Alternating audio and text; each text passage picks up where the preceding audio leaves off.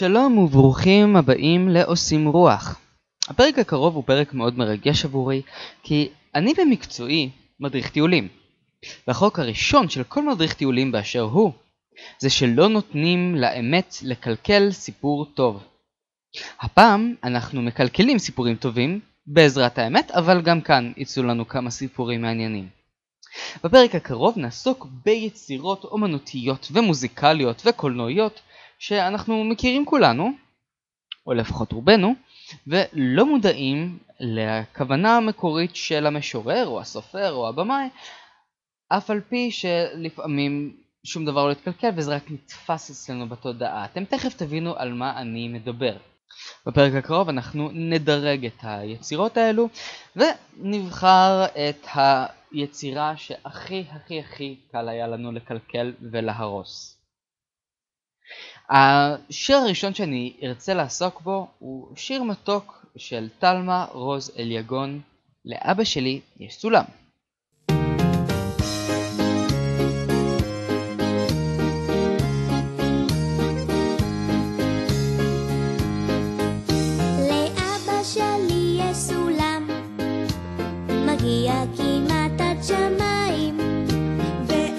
שלי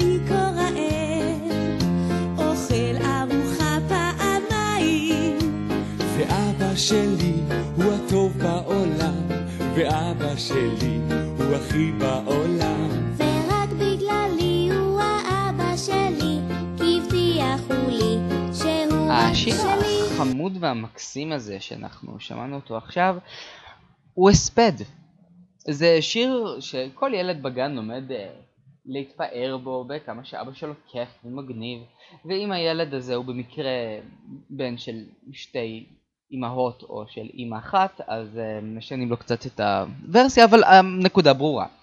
השיר לאבא שלי יש סולם זה שיר שכול, שכל כולו גאווה לאבא הכיפי והמושלם, שבסוף, למי שזוכר את השיר, אה, כתוב שמה, ודווקא כששרתי לו שיר שאהב, נרדם הוא פתאום ועצם את עיניו. אז למה כששרתי לו שיר שאהב, נרדם הוא פתאום ועצם את עיניו? אבא, למה? תלמה רוזל יגון איבדה את אבא שלה כאשר היא הייתה בת 17. את השיר הזה היא כתבה בערך באותו זמן. לא מדובר בשיר שאמור להתגאות באבא הכיפי והנפלא, אלא שיר שפשוט נועד להספיד אותו. לא רחוק משם חי גרגמל, המכסף הנורא, הוא היה רשע. אך, אני שונא דרדסים. אני אתפוס אותך, אני אתפוס את כולכם. אתם לא תתחמקו. אני אתפוס אתכם יום יבוא ואני אגלה את הכפר שלכם ואז תראו! היער עדיין קיים, ואם תקשיבו היטב, אולי תצליחו לשמוע את צעקותיו של גרגמל. ואם תהיו טובים, אולי תצליחו לראות את הדרדסים. טוב, היצירה הבאה שלנו גם כן, יצירה מאוד מוכרת. הדרדסים. כולם מכירים את הדרדסים, היצורים הכחולים והחמודים האלו, שלכל אחד יש את האפיון שלו, יש את הדרדס שהתכונה שלו זה שהוא חזק ואת הדרדס שהתכונה שלו הוא גנדרן ואת הדרדס שהתכונה שלו הוא קונדסן ואת הדרדס שהתכונה שלו שהוא סבא ואת הדרדס שהתכונה שלו שהוא דרדסית והוא נקבה. העניין הוא שהיצירה הזו התחילה לעצבן אנשים הרבה לפני שפרצה המהפכה הפמיניסטית בתודעה של אה, ספרויות ילדים וכדומה כאשר היצירה הזו רק הגיעה לארץ והתגלה שהיה מדובר במקור בקריקטורה אנטישמית. הדרדסים הם הגרמנים וגרגמל הוא יהודי. אבל זה נהייתה כזו סדרת ילדים חמודה ומצחיקה שפשוט הצליחו לעקר אותה מכל סממנים אנטישמיים חוץ מהמראה של גרגמל שנראה באופן תמוה כמו שני מורים שהיו לי בתיכון אבל עם כל הכבוד של הניסיון ליצור אותו בתור קריקטורה אנטישמית, זה חלף מעל הראש של כל מעריצי הדרדסים באשר הם בכל פינה לאדמות, כך שקורה שאותה קריקטורה אכזרית ואנטישמית איבדה את המשמעות שלה, והיום כולם יכולים ליהנות מהעמק היפה והרחוק שהיצורים האלה גרים בתוך פטריות. הוא חוזר מיוזע מן הקרב, בכניסה הוא משליך נעליו, אז נשכב ואומר לי בקול, מתוקה, מה הכנת לאכול? לפעמים הוא עקשן הוא, שעורף, את אומרת לו קיץ הוא, חורף, ובגלל שהוא גבר מושלם, לא יבקש סליחה לעולם. הגבר שלי אין ספק, איך אפשר אותו לא לאהוב? אך אנחנו בנות נתאפק בקרוב, בקרוב, בקרוב. ואנחנו מגיעים לחלק השלישי שלנו, לליזיסטרטה. לא הרבה מאוד אנשים מכירים את הסיפור של ליזיסטרטה ועל כן אני אספר קצת מאין המקום הזה מגיע. ליזיסטרטה הוא למעשה מחזה שנכתב בתקופת יוון העתיקה שבו מתוארת ליזיסטרטה שזה אומר אה, הורס את המלחמות או דופק את המלחמות מי שמוציאה את הנשים לכדי שביתת מין שתגרום לגברים להפסיק מהמנהגים הברברים שלהם לרצוח, לאנוס, לבזוז ולעשות כל מיני דברים לא נעימים כאלו. היום המחזה הזה עולה בתור מחזה מאוד פמיניסטי. תראו, אנחנו הנשים נוכל להתאגד ביחד ולעצור את הגברים מהמלחמות המטופשות שלהם. בארץ המחזה עלה בשנת 2000 בתור ליזיסטרטה 2000 בעיבוד של ענת גוב שמכניס שם כל מיני אלמנטים של חדש מול ישן ואת אלינורה אהרון המדליקה מלא כולל שירות בתפקיד של כתבת חדשות יווניה מיוון העתיקה שמסקרת את החדשות ואת כל מה שקורה שם מבחינת המלחמה ושביתת המין. לאחרונה המחזה עלה שוב פעם בתיאטרון הבימה הפעם עם קאסט אחר, עם uh, קצת עיבוד שונה, אבל המשמעות נותרה אותה משמעות. הנשים יכולות להתאגד, להתארגן ולעצור את הגברים מהמלחמה המטופשת והאיומה שלהם. האמנם? המחזה נכתב ביוון העתיקה. קצת להבין מה אומר המקום של האישה ביוון העתיקה, מלחמה זה הדבר הגדול והחשוב ביותר שניתן לשאוף אליו. לצאת למלחמה, להיאבק, להיות אה, חייל גיבור. זה לא עזר לזה שכולם היו שם הומואים בתקופה הזו, לא מה שמנע מהם לצאת אה, לכבוש, להרוס ולבזוז. אמ, וזה מה שגברים היו עושים, נלחמים ורוצחים, ונשים, המטרה שלהם הייתה להיות סמרטוט רצפה, להוליד ילדים, מתעסקים בהם רק כשסיימו להתעסק עם כל הנערים היפים, היו שוכבים עם הבנות שהיו מביאות את הילדים. ולמעשה, כאן אני צריך אה, לומר משהו קצת לא נעים, זה שבתהלוכות הגדולות לכבוד אפרודיטה, אלת האהבה, נשים היו צריכות ללכת עם שום מסביב לצוואר כדי שהן יצחינו ויסריחו ויזכירו לכל הגברים ולכל האלים והאלות את הפשע הנורא שהן חטאו באילסבוס כאשר הן נבדלו מהגברים, התחילו לקיים יחסים אחת עם השנייה והעליבו מאוד את האלה אפרודיטה. כי ידעו על הכל, שאם כבר מקיימים יחסי מין חד מיניים, עושים את זה גברים עם גברים, ולא נשים עם נשים. כי זה לא יחסי מין, זה סוג של מכוניות מתנגשות, אבל אין מכוניות מתנגשות ביוון העתיקה, ועל כן הדבר הזה פסול. אז מה אומרת למעשה ליזיסטרטה שעוצרת את המלחמות בעזרת שביתת מין? כאשר אריסטופנס כתב בשנת 411 לפני הספירה את המחזה ליזיסטרטה, הוא התכוון בכלל לומר לגברים, הלו, אתם נותנים לנשים האלה לעצור אותנו מהמלחמה הקדושה שאנחנו יוצאים אליה? הן עוצרות אותנו מלהילחם? הן מונעות... אה, הבנתם כבר מה אני מתכוון להגיד. כלומר, זה מחזה מחאה נגד נשים, ולא מחזה שמנסה להאדיר את האופן שבו הן מנסות להביא את השלום הקדוש לאדמה.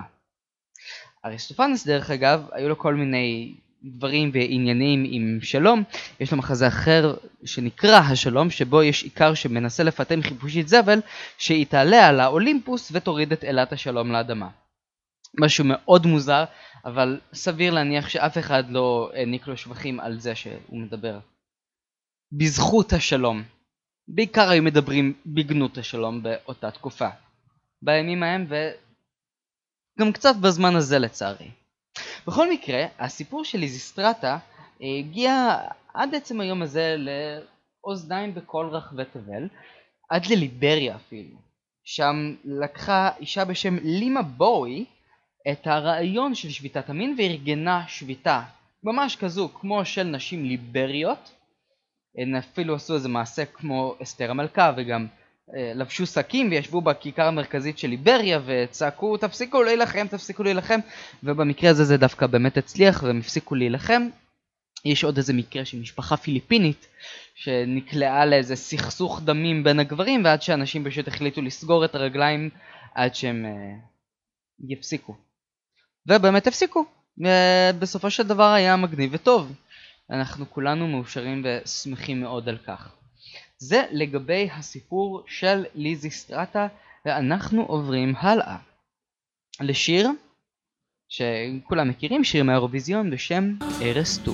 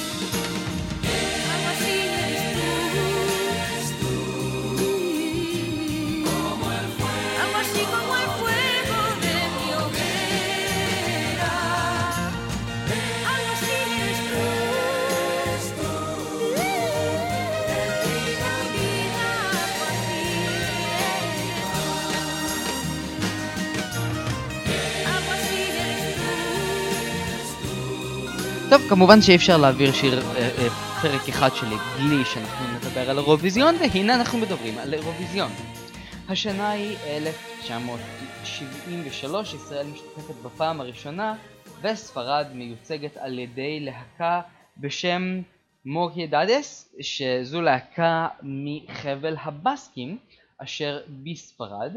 השיר קוראים לו Eres tú, ומילותיו בעברית, על פי התרגום שאני תרגמתי בעצמי, כי זה ספרדית ממש של... ש- שאחרי חצי שנה בדרום אמריקה אפשר להבין אותה, אז הוא אומר ככה, כמו הבטחה, זה אתה. אתה כמו הקיץ בבוקר, אתה כמו חיוך, אתה כמו הבריזה החזקה בידיים שלי, זה אתה, זה אתה, זה אתה, אתה המקור של המים שלי, אתה הבית שלי, אתה האש שלי, אתה, אתה, אתה, אתה, אתה, אתה כמו השיר שלי, אתה כמו הגיטרה שלי, אתה האופק שלי, אתה, אתה, אתה. ומי זה האתה הזה שכולם מדברים עליו? פרנקו. יש לנו פה קבוצה של אנשים מחבל הבסקים ששרה בספרדית שיר שהוא מאוד אה, יפה ושמלצי וכדומה, אבל המטרה שלו היא פשוט לגנות את פרנקו ואת פולחן האישיות שלו, ש... שביקש אה, דברים מאוד הגיוניים כמו למשל אה, שיהיה פסל שלו בכל מקום, שישתחוו לו, שיהיו תמונות שלו, שיעריצו אותו.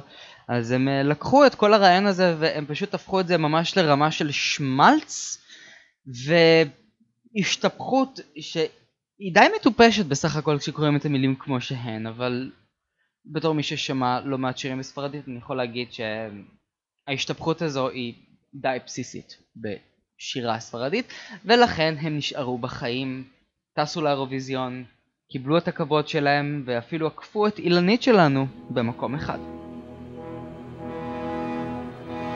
Don't cry for me,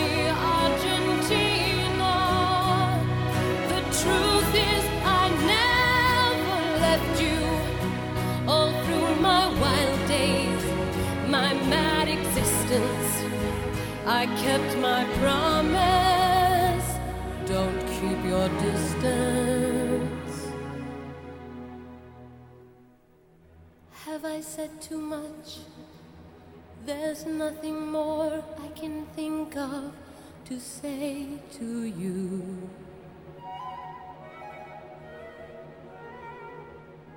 But all you have to do is look at me to know that every word is true.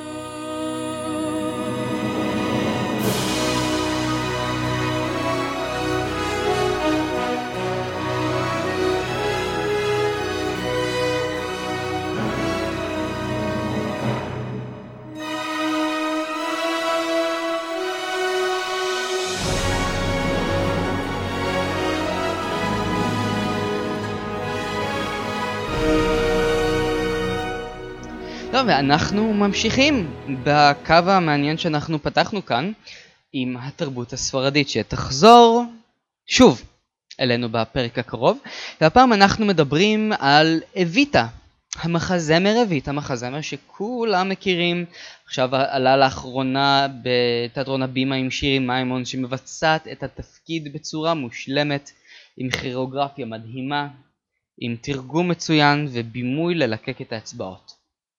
אבל אנחנו כולנו מפספסים את הרעיון המקורי מאחורי המחזמר אביטה. כלומר, איך זה שאשת רודן מדרום ארגנטינה משנות ה-40 מגיעה לתודעה של כולנו עם מחזמר כל כך ענק על שמה ושירים שכולם מכירים כמו Don't Cry for me ארגנטינה. איך זה קורה? הרעיון של המחזמר אביטה אמנם עלה במוחו של אה, טים רייס, כותב התמלילים שכתב לאנדרלויד וובר את הטקסט המופלא למחזמר שלו, הוא טוען שזה עלה לו לראש אה, בערך בתחילת שנות ה-70, כאשר הוא רק אה, שמע איזה תוכנית ברדיו על לויטה פרון, משם אותו צוות שכתב את יוסף וכותונת הפסים, שהיה מאוד חמוד, כתב את, ה... את המחזמר הזה שהתחיל בכלל בתור איזשהו תקליט ובכלל לא עלה על הבמה, אבל פתאום בשנת 78 השניים מקבלים מימון מהממשלה הבריטית על מנת להעלות את המחזמר הזה בווסט אנד, ובאמת מפלסים להם את הדרך שמחזמר שלם על אשת רודן ארגנטינאי תגיע לבמות הגדולות.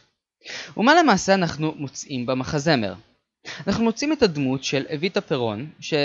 עלתה מהפרברים של בונוס איירס לעיר הגדולה, שם היא שכבה את דרכה לצמרת, הכירה את חואן פרון, מי שלימים יהיה נשיא ארגנטינה, ראתה כי טוב, נשארה איתו, הפסיקה לחפש אחר גברים טובים ועשירים, הם מתחתנים והיא מתעתדת ועדויה כולה בכפפות משי ובתכשיטים ושרשראות ופנינים. על הדרך היא גם אה, פותחת קרנות למסכנים ולחלקאים של ארגנטינה, קוראת בתוכנית הרדיו האישית שלה שהיא תהפוך את העולם על פיו ותיקח כסף מהעשירים ותעניק לעניים.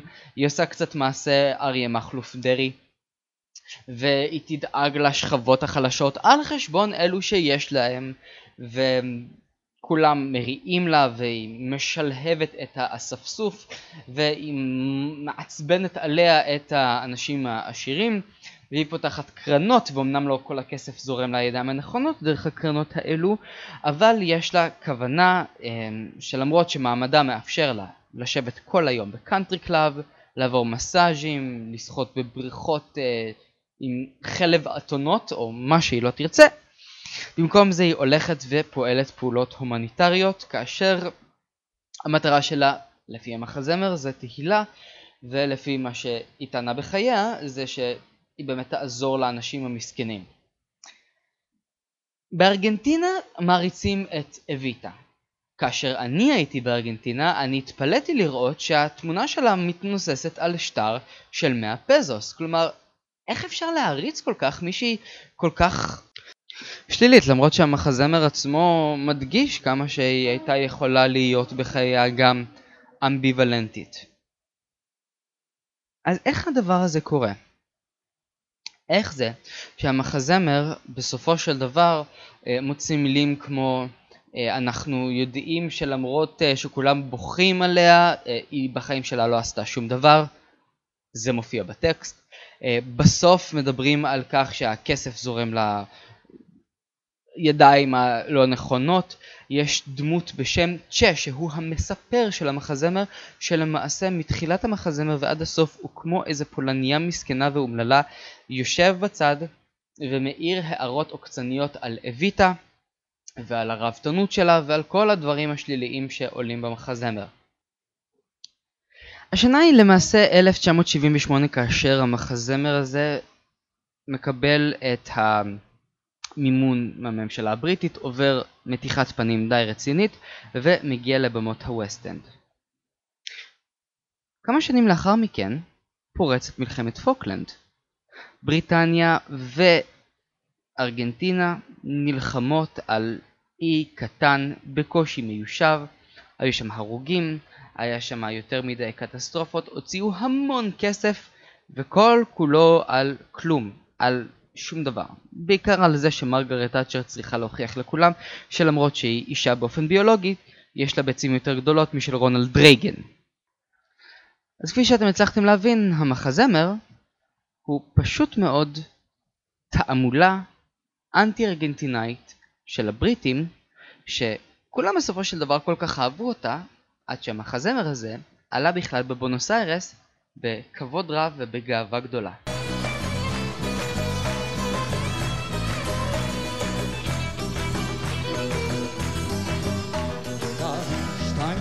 שלושה תביאו ארבעה ילדים תקבלו שיכונים, כניסה ומבה ושני חדרים קטנים. תביאו ארבעה, תביאו חמישה, תביאו שישה ילדים. קבלו הנאה כתות קרובים, אתם אוהבים ילדים.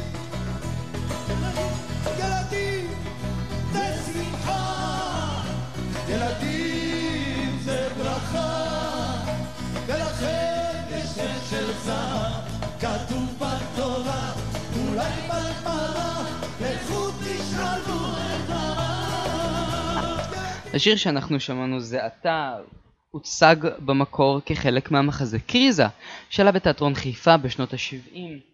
שלמה בר כתב את המוזיקה והשיר כל כולו הוא שיר מחאה עוקצני שמדבר נגד זה שאנשים מביאים ילדים ללא הכרה וגם ללא יכולת לפרנס אותם לאורך זמן.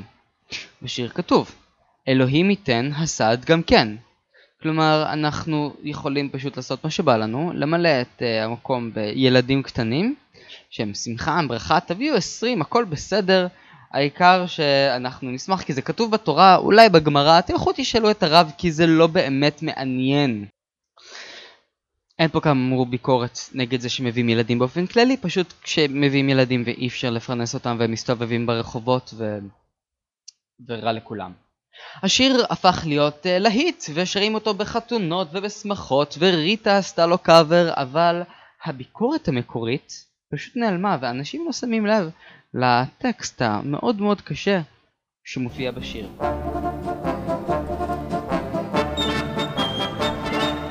שמע, עולם כה מתועב, עולמי העצוב המופקר. וראה איך אביר כאן מניף את גליו, עליך קורא פה תגר.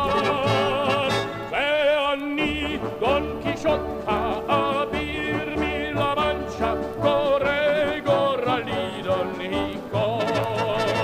על כנפי מזלנו נשימה פנינו עם רוח נקלט ניצחון. לקראת ניצחון. לדרך נכון. היצירה הבאה שאני אעסוק בה היא בדון קיחוטה. למה אני עוסק בדון קיחוטה? מכיוון שמדובר על פי כל מי שמכיר ספרות קצת יותר משניים שלוש מילים, זה שדון קיחוטה הוא למעשה הרומן האירופאי הראשון. אז זה מאוד מוזר להגדיר את דון קיחוטה בתור הרומן האירופאי הראשון, כאשר הוא בעצמו פרודיה כבר שמבוססת על סיפורי אבירים ורומנים אחרים שיצאו לפני כן, פשוט הם לא היו מוגדרים בתור רומן. גם בתרבות המערבית מתייחסים לדון קישוט ולדון קישוטיות ולרדיפה אחרי תחנות רוח אה, בתור איזושהי אבן, אבן דרך בתרבות האירופאית ובתרבות בכלל. אבל כאשר אנחנו נכנסים לתוך נבחי הסיפור ומבינים שהכל זה רפרנסים וסיפורים ועניינים, זה קצת כמו להגיד שארץ נהדרת היא, היא תוכנית בפני עצמה והיא למעשה מהדורת החדשות המומצאת הראשונה שהייתה בישראל. מהדורת החדשות המבוימת הראשונה. אז זה לא יכול להיות הגיוני, זה מבוסס על משהו שכבר קיים. אותו דבר עם דון קיחוטה. כולם מכירים את זה, כולם מכירים את הטענה בדבר המקוריות והראשוניות של, של הדון החמוד הזה, אבל מפספסים את המטרה בקילומטר המאה ואחת. איתכם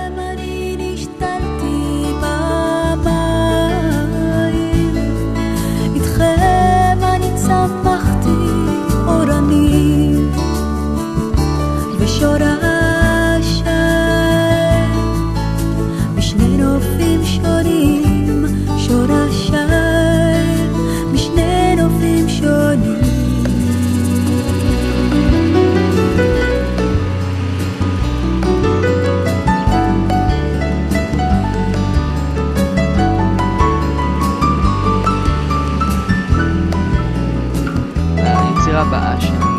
אעסוק בה היא ברומן של ש"י עגנון, אורח נטל אלון. הרומן זה שזיכה את המחבר בפרס נובל לספרות.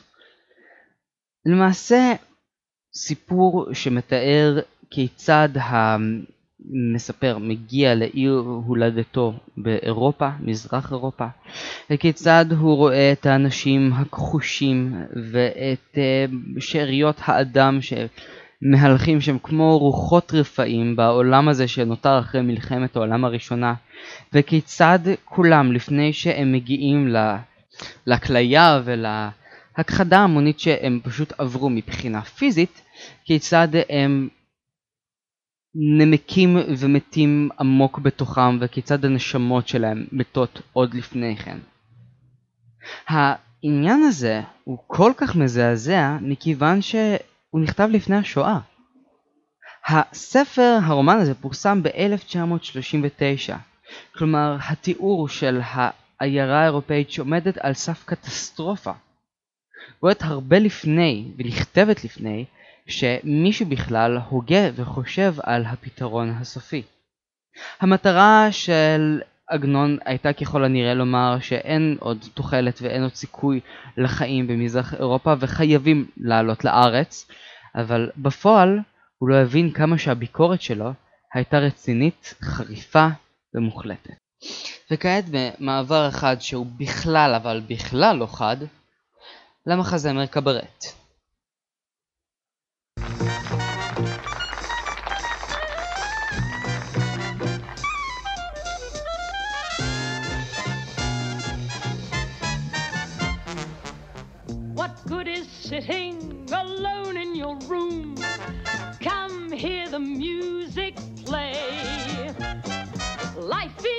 Is cabaret, old chum.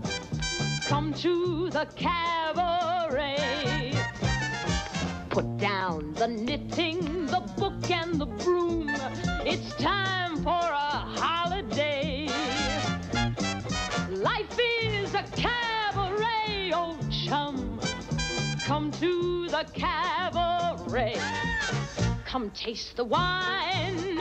Come hear the band. Come blow your horn. Start celebrating. Right this way, your table's waiting. What good's permitting some prophet of doom to wipe every smile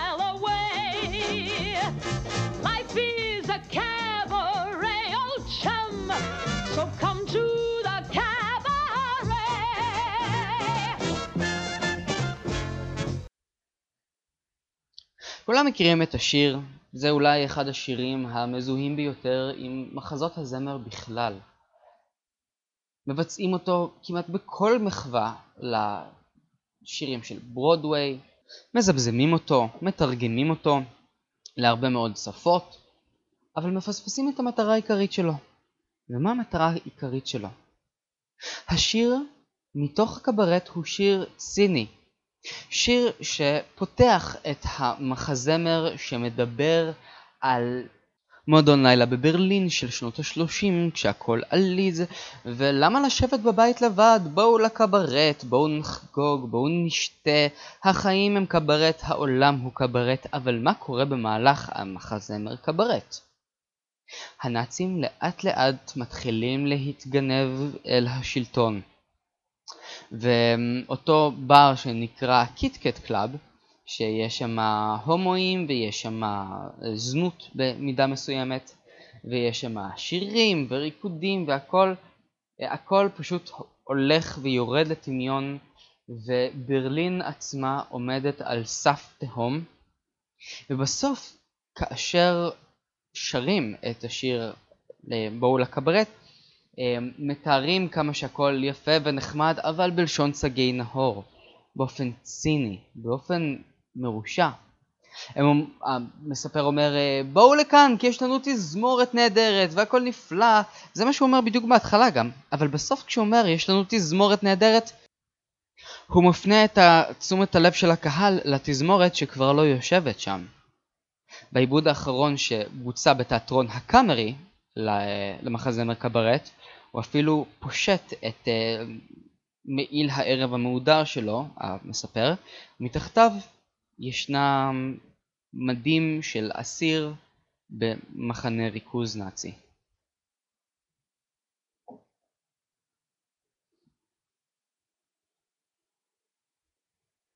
טוב, אז אנחנו סיימנו את הפרק שלנו להיום, אנחנו סקרנו והעברנו בסך את אותן יצירות שאנחנו שאנחנו לא ממש רגילים לדרך שבה הן מוצגות. אני מאוד נהניתי, ואני מאוד אשמח שאתם תעשו לנו לייק בפייסבוק, תמשיכו להאזין לפרקים הבאים, גם שני הפרקים הבאים שלנו דרך אגב יעסקו ביצירות אומנות כתובות שונות לרגל חודש הספר שאני חוגג במלוא הכיף והשמחה. תודה רבה שהאזנתם לנו, תמשיכו להאזין לפודקאסטים נפלאים, ושיהיה לכם חג שבועות שמח.